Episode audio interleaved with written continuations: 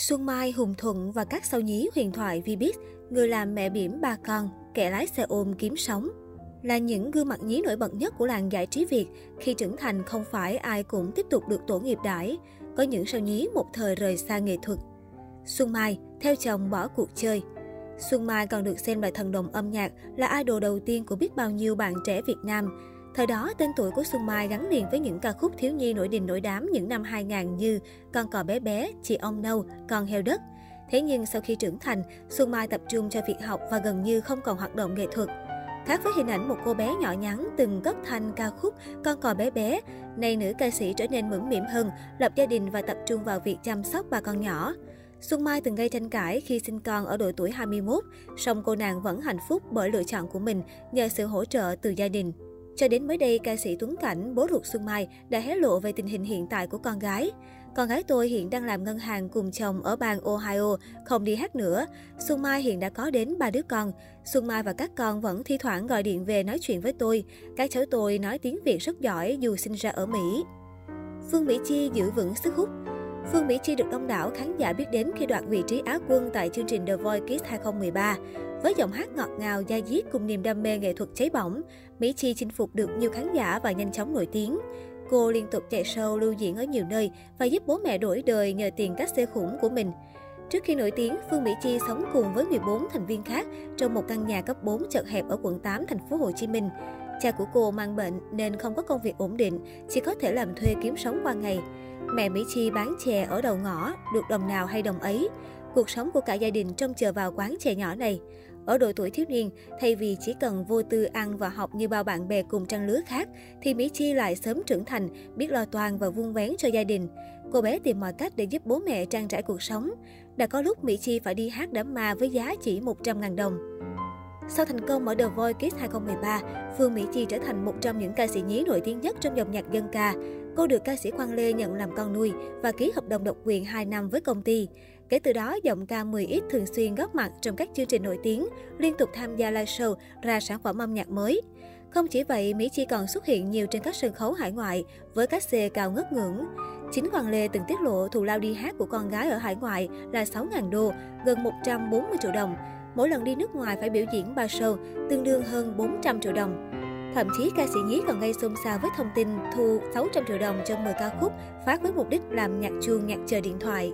Nhờ việc thành công sớm, cuộc sống của cô bé Á quân ngày nào đã bước sang một trang mới. Với số tiền thưởng và thù lao kiếm được, Mỹ Chi dùng để xây một ngôi nhà khang trang hiện đại cho gia đình. Ngoài ra, các giải thưởng danh giá cũng giúp cô mở một tiệm bán chè quy mô và rộng rãi hơn cho mẹ mình.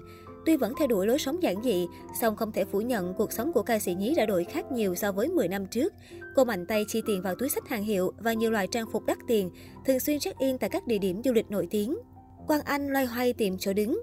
Kể từ khi đăng quang quán quân dòng hát Việt nhí 2013, Quang Anh tập trung nhiều hơn cho việc học và hạn chế tham gia các chương trình nghệ thuật. Dòng ca sinh năm 2001 chủ yếu tham gia các hoạt động âm nhạc tại trường hoặc sự kiện nhỏ miễn phí nhằm nuôi dưỡng niềm đam mê. Cuối năm 2018, học trò Lưu Hương Giang phát hành sản phẩm đầu tiên mang tên Anh quen với cô đơn do chính anh sáng tác. Dòng ca trẻ sau đó đổi nghệ danh thành Quang Anh Rider. Ở thời điểm hiện tại, Quang Anh vấp phải nhiều ý kiến trái chiều vì gu thời trang và phong cách nổi loạn. Nam ca sĩ cũng thừa nhận mình đã phẫu thuật thẩm mỹ. Có thể nói dù từng có xuất phát điểm thuận lợi, song giờ đây, Quang Anh không ghi được nhiều dấu ấn trên thị trường âm nhạc. Những gì netizen nhớ về nam ca sĩ chỉ là phong cách gây tranh cãi và chuyện tình với bạn gái trẻ. Phùng Ngọc đất phương Nam vất vả mưu sinh.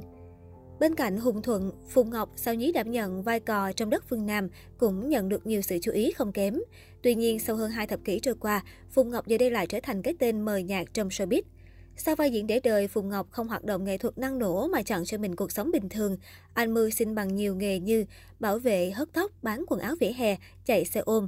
Có khoảng thời gian nam diễn viên gặp nhiều khó khăn đến mức phải mượn tiền mua xe máy kiếm sống bằng cách chạy xe ôm. Không chỉ có cuộc sống khó khăn, đời tư của Phùng Ngọc cũng chẳng mấy êm đẹp. Mẹ và vợ, hai người phụ nữ quan trọng đều sớm rời bỏ anh mà đi. Trong khi mẹ của Phùng Ngọc qua đời khi anh chỉ mới 6 tuổi, thì vợ lại chia tay với anh sau nhiều năm chung sống. Nguyên nhân là do cả hai trái ngược về quan điểm sống. Hùng Thuận đất phương Nam sẽ hướng sang bất động sản. Sau bộ phim Đất Phương Nam, Hùng Thuận nhận được nhiều sự yêu mến của khán giả. Song cũng chính vì thế mà sự nghiệp sau này của anh khá khó khăn. Vì mãi không vượt qua được cái bóng của bé An ngày nào, nên Hùng Thuận không được khán giả nhớ đến nhiều. Anh từng hoạt động với vai trò ca sĩ trong nhóm Nhật Thực. Sau khi nhóm tan rã, anh tiếp tục sự nghiệp ca hát nhưng vẫn không có thành tựu nổi trội. Một thời gian sau, nam diễn viên tham gia thêm một số bộ phim truyền hình ăn khách như Hoa ngũ sắc, Cổng mặt trời, Nàng dâu bất đắc dĩ, dòng đời. Tuy vậy, nam diễn viên vẫn chưa thật sự bứt phá. Về chuyện đời tư, Hùng Thuận gặp khá nhiều trắc trở, nam diễn viên giờ đang sống độc thân với một người con trai và tập trung cho sự nghiệp môi giới đất đai. Theo đó, cuối năm 2020, qua sự giới thiệu của ông bầu nhóm nhạc MBK, Hùng Thuận bắt đầu tham gia vào lĩnh vực môi giới bất động sản và có được những thành công nhất định.